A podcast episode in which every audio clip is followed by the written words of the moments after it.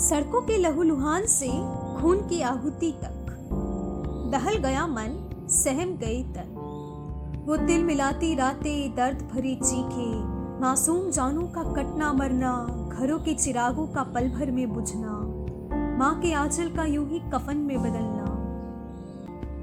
खुशियों के सौगात के बीच आखिर क्यों वो पड़ोस रहा है गोली बारूद का थाल?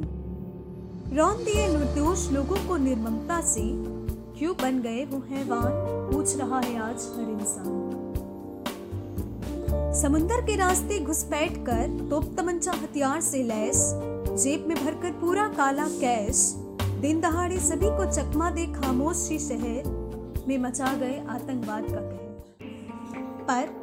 पर वो पुलिसकर्मी जो थे तैनात, वो सैनिक बल, ताज नरीमन हाउस के कर्मचारी, हर ने डटकर हिम्मत से निभाई अपनी जिम्मेदारी। आग में लपटी इमारतों से कवच पर लोगों को निकाल कर एक अनोखा मिसाल पेश किया उन अग्नि शमकों ने।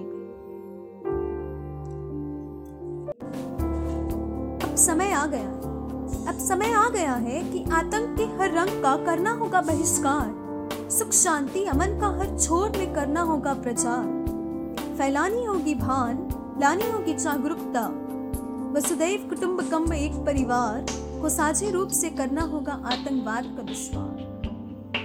जी शुक्रिया।